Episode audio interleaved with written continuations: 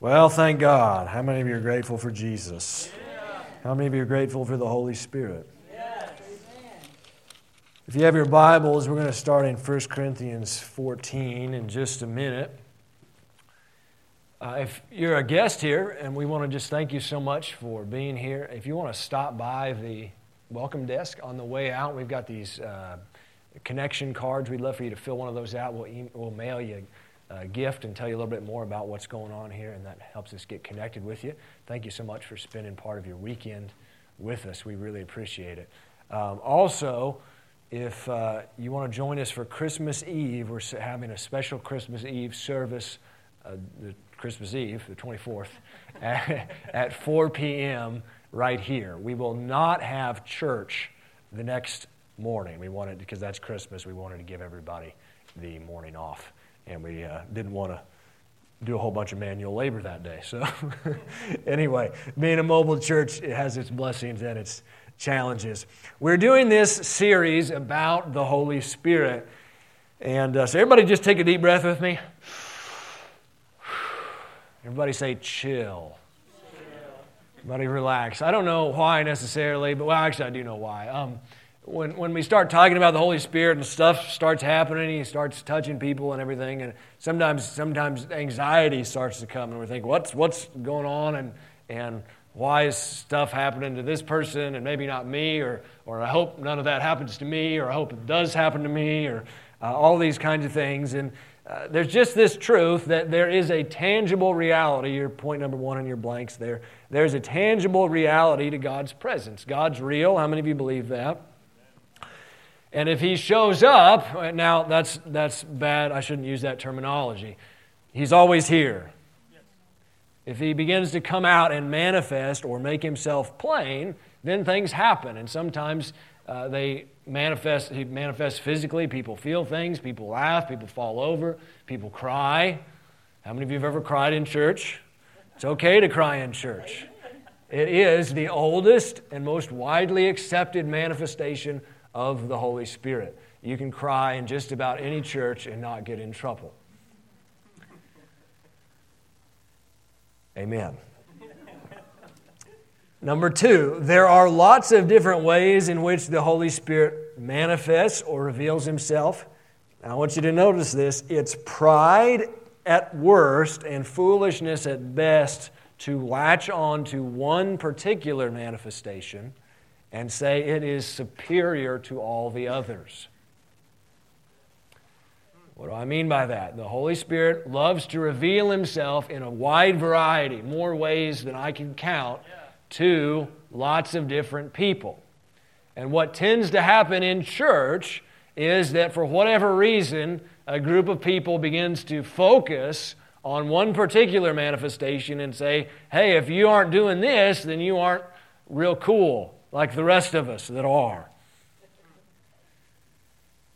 That's at best. At worst, different groups have sometimes said if you aren't doing this particular manifestation, you aren't saved. Now, that's really bad.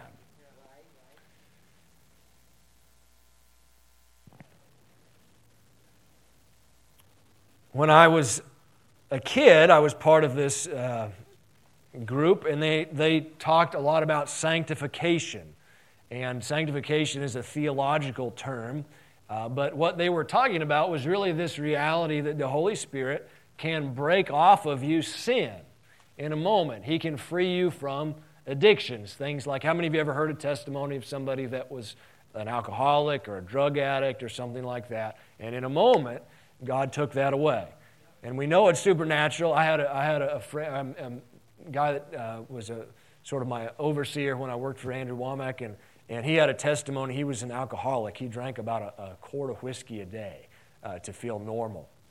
And to come off of that in a moment is really dangerous because your brain begins to change in order to, uh, you know, your brain chemistry becomes dependent upon that alcohol. And, and, but Jesus healed him. And so in one moment, he was totally free from it and uh, never shook, never had any withdrawal no, no problems. I would call that a manifestation of the Holy Spirit. It's a way, it, the Holy Spirit came into his body and began to change his brain chemistry so that he could be free from alcoholism. It was a miracle. Amen. How many of you are thankful for that? Oh, yes. Yes. Now, now, is that the only kind of manifestation that it's okay to have? No, No, it's okay to have lots of lots of different types of manifestations. In this one group I was part of, that was really the only thing that we ever talked about was how the Holy Spirit could help you get free from sin. And that's awesome. I'm thankful for the fact that the Holy Spirit can get you free from sin. But what if you aren't in bondage to a lot of sin? Is the Holy Spirit done with you? No, he's got a lot more to give you. Another group that I was involved in, you know, they, they had this idea that speaking in tongues was, was it. And man, if you didn't speak in tongues, again, at, at best, you weren't that cool. At worst, you weren't saved. And that also is foolish. Now, the Holy Spirit can help you speak in tongues, and that's kind of what we're talking about today. But I want you to just, just chill a little bit and recognize that if, if I'm not doing this one particular manifestation, there's lots of other ways that the Holy Spirit has shown up and done different things in my life. And as I am thankful for the things that the Holy Spirit is doing, I can experience more of, of other things that He wants to do. We want to be a church that recognizes and honors all of the different things that the Holy Spirit wants to do. And we do not want you to feel guilty or like a second class citizen or something if you aren't currently experiencing whatever manifestation we're, we're talking about. Everybody with me there? Yes. We also want to be a church that if you want to experience some kind of manifestation of the Holy Spirit, that will help you. Amen. Because it's not hard for God to do these things, and it's not hard for you to experience them. So, I'm going to talk about one manifestation of the Holy Spirit. The reason I use that word is because that's what the word the Bible uses in 1 Corinthians 12. It calls speaking in tongues a manifestation of the Holy Spirit. But all that word means is a revealing or a, a making clear of. But is everybody, I just want everybody, everybody just, is everybody chilled? Everybody okay? Everything is all right. You're going, everybody say this with me. I'm going to be okay. All right. So, number three, speaking in tongues is one of the most prominent manifestations described in the book of Acts, and it's often the first one that people experience when they're filled with the Holy Spirit. If you read Acts honestly and you read 1 Corinthians and a bunch of other books of the Bible, uh, you have to, I don't know, just sort of skim over stuff to not, not see people that, the, people, the fact that people spoke in tongues. So, number four, what is speaking in tongues? Well, the Bible describes two uses uh, for speaking in tongues, and I'm going to go through both of them um, really quickly this morning. There is the personal prayer language and the public speaking gift. The personal prayer language and the public speaking gift. Let's start with praying in your prayer language. If you have your Bible, you can look at 1 Corinthians 14, verse 14. It says this For if I pray in an unknown tongue, my spirit prays, but my understanding is unfruitful. So, what is speaking in tongues? Letter A. Your spirit is communicating directly to God's spirit, and your mind doesn't understand what you're saying. One time I was praying with a gentleman, and, and he wanted to speak in tongues, and so we prayed, and then he started to speak in tongues, and after a little bit he stopped me and he said, Max, I don't know what I'm saying. And I said, Good. You're just like the Apostle Paul. Now, when I was a teenager and I started to speak in tongues, my pastor at the time, he was a really godly man and loved Jesus, um, but he, he uh, took me out to lunch and explained to me that speaking in tongues was invented in the 60s by hippies. And that when Paul was talking about this, that he was talking about um, the fact that he was multilingual. And it's true that Paul was multilingual. He spoke multiple languages. But what he's saying right here, his understanding is unfruitful. He's speaking a language that his brain doesn't, doesn't know. And that's, that's how you know it's a manifestation of the Holy Spirit. Because if I spoke, if I speak English, that's not that's well i mean i could be giving a message inspired by the holy spirit but but it's i can speak english on my own Right, right, right. everybody with me Yeah. all right when you pray in tongues first what, what's the benefit of this whole deal why do, why do people even want to do this you know and, and because your brain doesn't understand what you're saying sometimes people's brain sometimes people are just wired like me and you just love weird stuff you just don't care but other people are real logical and, and, and everything, and they're like, I'm praying in tongues, and I don't like the fact that I don't understand what, why would I do this? I don't know what I'm saying. And uh, so there's, there's benefits to it, so let's read about what the benefits are. 1 Corinthians 14, 17, it says, For thou truly give thanks well. This is talking about if you pray in tongues, but the other is not edified. So when you, when you speak in tongues, you give thanks well. Now, he's saying you ought to go on to prophesy because if I just stood up here and, and spoke in tongues, you wouldn't understand what I was saying. It wouldn't benefit you. But uh, if you're in your own private time with God, praying in tongues is a great way to give thanks to God. And then it goes on and says in 1 Corinthians 14 4, He that speaks in an unknown tongue edifies himself, but he that prophesies edifies the church. And um, Boy, that, that's not the right scripture there in Jude. Anyway, I must have wrote it down wrong, but uh, I apologize. Let's go over to Jude 23. The pastor's fallible, all right? Let's go. Jude's right before Revelation. And it says in verse 20, not verse 23, but you, beloved, building yourselves up on your most holy faith praying in the Holy Ghost. So when you, that's talking about praying in tongues. When you pray in tongues, you edify yourself, you build yourself up on your most holy faith. Is edifies, it just means to strengthen you. 1 Corinthians 14 2 says that you pray the hidden wisdom of God. I got to kind of move to get through all this, so I'm not going to fully talk through this. But one of the, one of the ways that, that speaking in tongues helps you is that it causes the scripture to come alive to you. It helps you get revelation from God. And it's because you're speaking out these mysteries in your spirit. I can still remember as I was 14, 15 when I started speaking in tongues, and the Bible became a new book to me. I, I opened, I mean, I, I still didn't understand a lot of it, but as I read it, it was like it was alive for the first time. Previously, I would read it and I was just like, man, this is, this is rough uh, reading this. But, but I read it because I was trying to be a good Christian. But anyway, it, it brings the scripture alive. Uh, there's scripture references for that. It, it releases peace in your heart. You can look that up later. Let's look at 1 Corinthians 14 5. This is kind of a point of contention, and I want to kind of explain it to you. Um, my blank there anyone can do it. Let's read 1 Corinthians 14 5. Paul said, I wish that you all would speak in tongues, but would rather that you prophesied. And then later he says, You all can prophesy one by one. So Paul's saying, Hey, all you guys ought to speak in tongues. Now that's, that's confusing to some people because he says earlier, and we'll read this scripture, he says, Do Does everybody speak with other tongues? Does everybody is everybody an apostle? Is everybody all these different things? And the answer to that is, is no.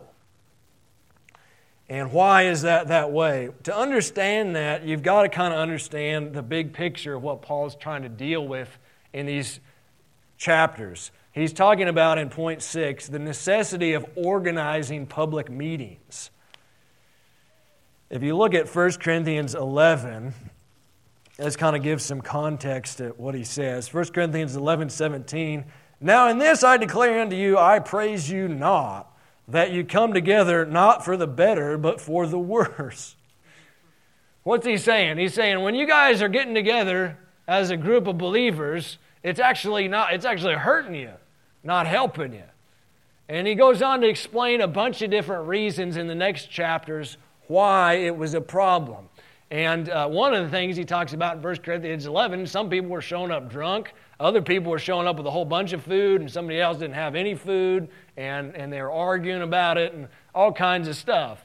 Then later, you find out in 1 Corinthians 14 that they were having these wild charismatic meetings. Most, most Christians have probably never been in an environment where, where somebody had to go in there and tell you you had to calm down.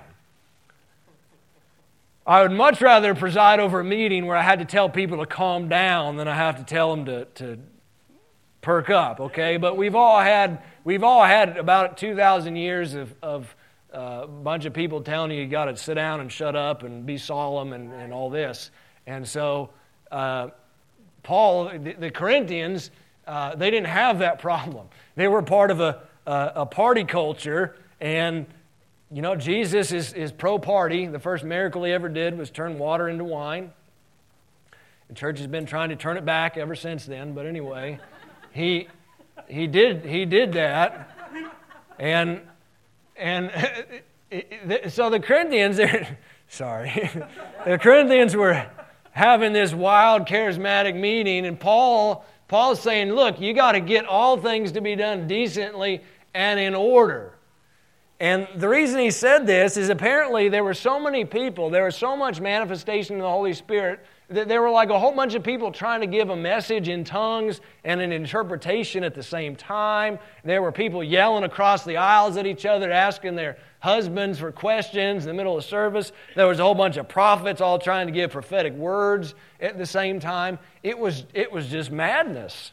I would have actually love to have been there and, and see it. I mean, it was wild.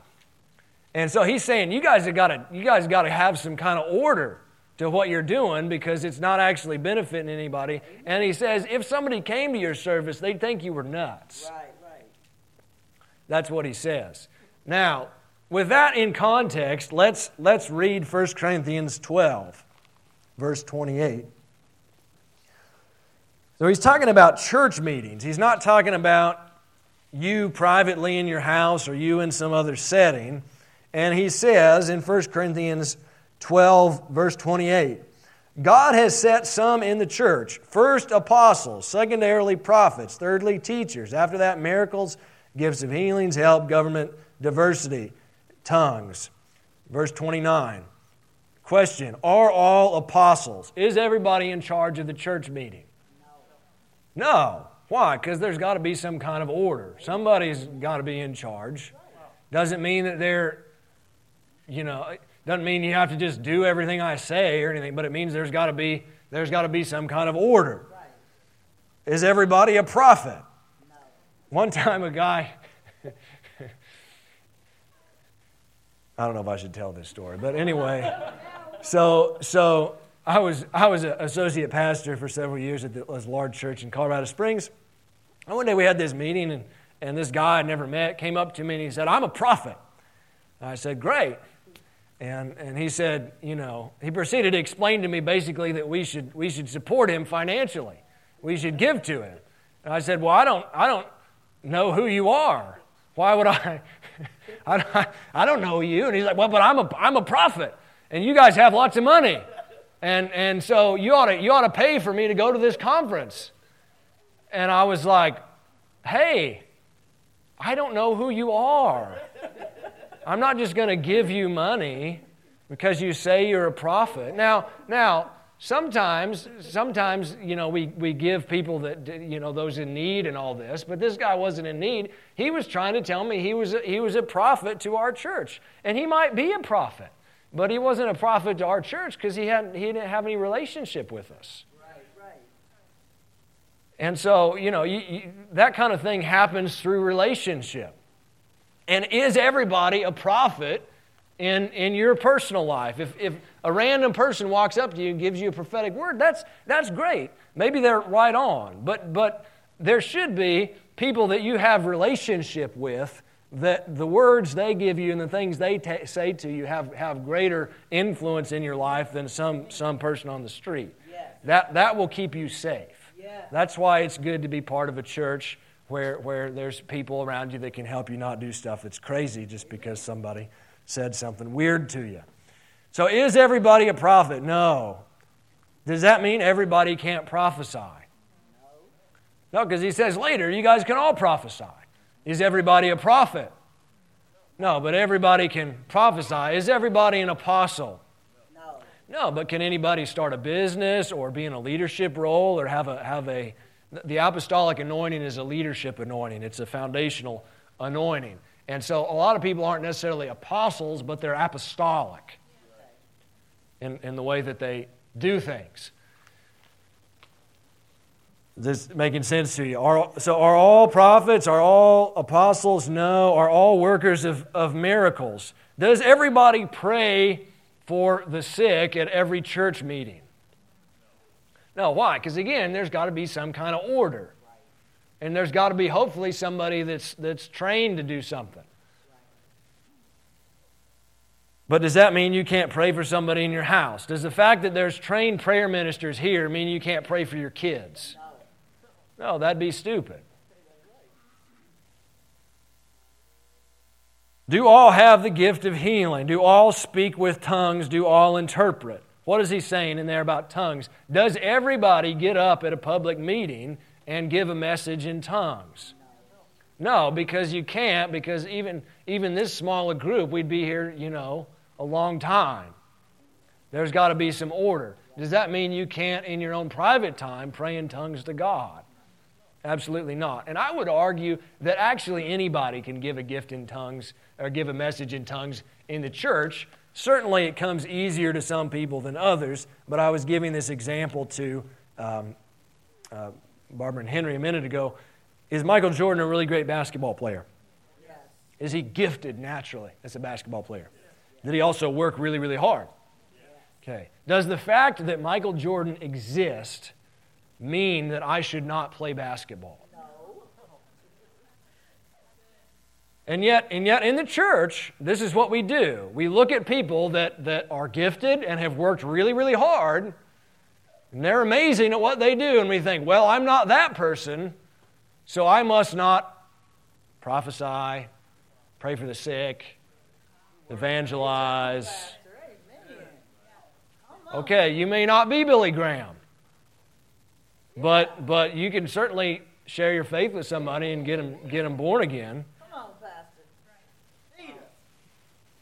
That's what he's saying in this, in this passage of Scripture. So he's not saying, you know, no, not everybody can speak in tongues. He's saying, he's saying there's got to be order in, in the public setting and all this. So, what is the public gift of tongues? Number seven there in, in your notes public gift of tongues. It's just, uh, let's just read what the scripture says about it. 1 Corinthians 14.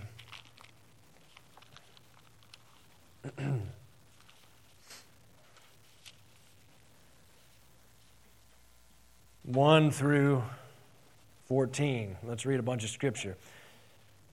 Follow after uh, love and desire spiritual gifts. Everybody see that right there? Desire spiritual gifts. And the word gifts is in italics it's because it's not actually there in the, in the Greek language. Uh, Paul actually says, desire spiritual stuff.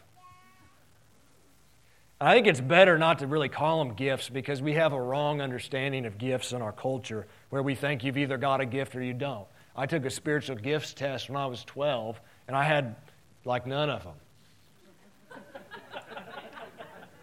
And if I would looked, if I'd looked at that test and have thought, well, I can't, I better not do anything in the, in the church. I'm not gifted. Uh, then I, I, probably wouldn't be right here. That's not how it works. These are, these are things you grow into. They're like, they're like skills. Now, do some of them come more easily to you than others? Sure. Teaching like this is something that came more easily to me than, than something else. I'll tell you another thing we do that's silly. We often talk about how God uses our weakness, right? Uh-huh. A lot of times people will, will look at their life and they'll say, What's the thing I'm worst at? That must be what God's called me to do.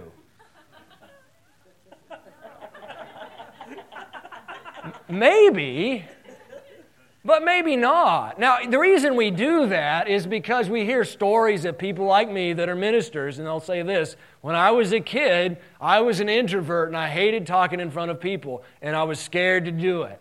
But now I'm, you know, now I'm a great speaker. I'm thankful for that. It's a great testimony, and it shows you that you can't, you can't necessarily count yourself out because you're scared of something. Amen. Fear tries to keep you out of your destiny. So I'm totally with that. But I have the opposite testimony. I've always loved to do this. Always. And if I followed that mentality, I would I thought, well, I can't do this because it's too easy.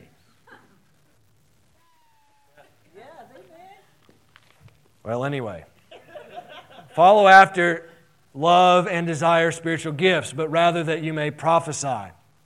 He that speaks in an unknown tongue speaks not unto men but, God, but unto God, for no man understands him, howbeit in his spirit he speaks mysteries. But he that prophesies speaks to men for edification, exhortation, and comfort. He that speaks in an unknown tongue edifies himself, but he that prophesies edifies the church. I wish that you would all speak in tongues, but I'd rather have you prophesy. For greater is he that prophesies than he that speaks in tongues, except he interpret, that the church may receive edifying. And he goes on from there. But basically, what he's saying is that speaking in tongues in a public setting is somebody could get up here and they could give a message in tongues, and then somebody else or the same person could interpret what was said. And all that is, is a, a way of God giving a specific message that's on his heart for that moment. Uh, it's, he does it through imperfect people. Sometimes you'll see people get real weird about it, and you know, and and all this, and and you don't have to do it that way. You can do it that way if you want. I don't care about the weirdness. I'm not weirded out easily, but some people are. So I would encourage you just just if you have a message from God, just say, I feel like God is saying, and then say it. You don't have to say, Thus saith God, and then speak in Old Testament, Old, Old English. It's not more anointed if you, if you do it in Old English, or actually Elizabethan English. Anyway, plus you can prophesy on the street. And I don't know about you, but I've never tried to, I, you know, trying to speak in Shakespearean English to some guy on the street is probably not the best strategy. So when I give a word to somebody that's outside of the church, I just, I just say, hey, hey, you know, I just, God really appreciates this about you, or, or I feel like God is saying this about you. So, anyway. Uh, letter B, sometimes people stress out. It's not a big deal if someone gives a tongue and it doesn't get interpreted. So, I've seen this in church. Somebody gets up, says, and they're giving this message in tongues. Then everybody's looking around. Where's the interpretation? Where's the interpretation? And then if nobody says anything, panic grips everybody. Oh my gosh. Oh my gosh. God spoke to us. God spoke to us and we didn't hear what he said. How many times a day do you think God speaks to you and you didn't and you didn't hear what he what he said? Okay? it's it's okay if somebody gives a message in tongues and, and it's not interpreted. It's better if it is, because then you're blessed by it, but the world doesn't end. Nobody dies. Everybody just chill. Just relax a little bit. This stuff's not weird, it's normal. You don't have to be weird when you do it. Uh, it's, just, it's just part of Christianity. Um, so how do I how do I speak in tongues? Here's the crux of it. It's as simple as ABC. Again, you don't have to speak in tongues. God loves you. You can do amazing things without it, but it's a good gift. And if you want to want to do it, then we want to help you. How do I do it? Luke 11, 13 says that uh, our Father's a good Father, and He knows how to give the Holy Spirit to those that ask. So, letter A, just ask to be filled. Um, ask God to fill you with the Holy Spirit and help you speak in tongues. Then, letter B, Mark 11, 24 says that whatsoever things you desire when you pray, believe that you receive them, and you'll have them. Ask God, believe that you've received it, and then you got to open your mouth and you got to you got to say something. 1 Corinthians 14, 15, Paul says, I will pray with my spirit and I will pray with my understanding. That means that praying in tongues is an act of your will. It means it's a decision you make. It means that God doesn't jump on you and force you to do it. I'm not saying He can't do that or, or that that has never happened, but I'm saying the majority of the time, you open your mouth and you, you make a decision. Paul said, I can decide whether to speak in tongues or whether to speak in English. I can speak in tongues whenever I want, but I don't speak in tongues very much up here because that wouldn't help you. Right, amen. I do that when my, my relationship with God, or if I had a message in tongues, which I've, we've never done that because I've never taught on it because we're like three months old. So, anyway, now we've taught on it. Now, if any of you ever get a message in tongues, just come up and, and let me know and we'll, we'll let you give it. All right. That's pretty simple. Ask, believe, do it. Let's all stand up. Ask, believe, do it. Uh, I've got awesome prayer ministers. If my prayer team could come down here, these are awesome people that that um, speak in tongues and know how to do that, and uh, they can help you if you would like to. No pressure. God loves you whether you do it or not, right? But it'll help you. It'll edify you. It'll strengthen you. You guys want to spread it? Yeah, that's good. Thank you. Um, so, in just a minute, I'm going to uh, invite, if you want to, to come down. You can, you can uh, have these guys pray with you. They'll help you speak in tongues if you would like to. If you need prayer for something else, uh, don't feel like you can only come down to, to uh, speak in tongues. They'll, they'll pray with you about anything. Um, if you don't know Jesus as your Savior, if you've never been born again, that's the most important thing. Uh, you need to come down and, and accept Jesus and uh, He'll change your life. Amen. Also, uh, somebody we felt like had a problem with their right ankle, and another person with the right wrist. Molly and I will be down here if, if that's you. If you want to come down here, we'll pray for you, and, God will heal you. So, um, anyway, we just love you guys. I'm going to pray. I'm going to pray for everybody, uh, but we just wanted to give you this opportunity. Uh, come down here and and uh, receive from God, Father. Thank you for your goodness. Thank you for your power. Let your kingdom come right now. Let your glory come right now. Holy Spirit, we thank you for manifesting yourself in a variety of ways, in, in particular, this, this gift of speaking in tongues. And Lord, I thank you that you're helping people receive it this morning. Thank you that you're helping people receive healing, breakthrough, financial provision. And Lord, we just speak blessing and honor over everybody. In Jesus' name, amen. I want to thank you guys so much for coming. We, we love you. We appreciate you.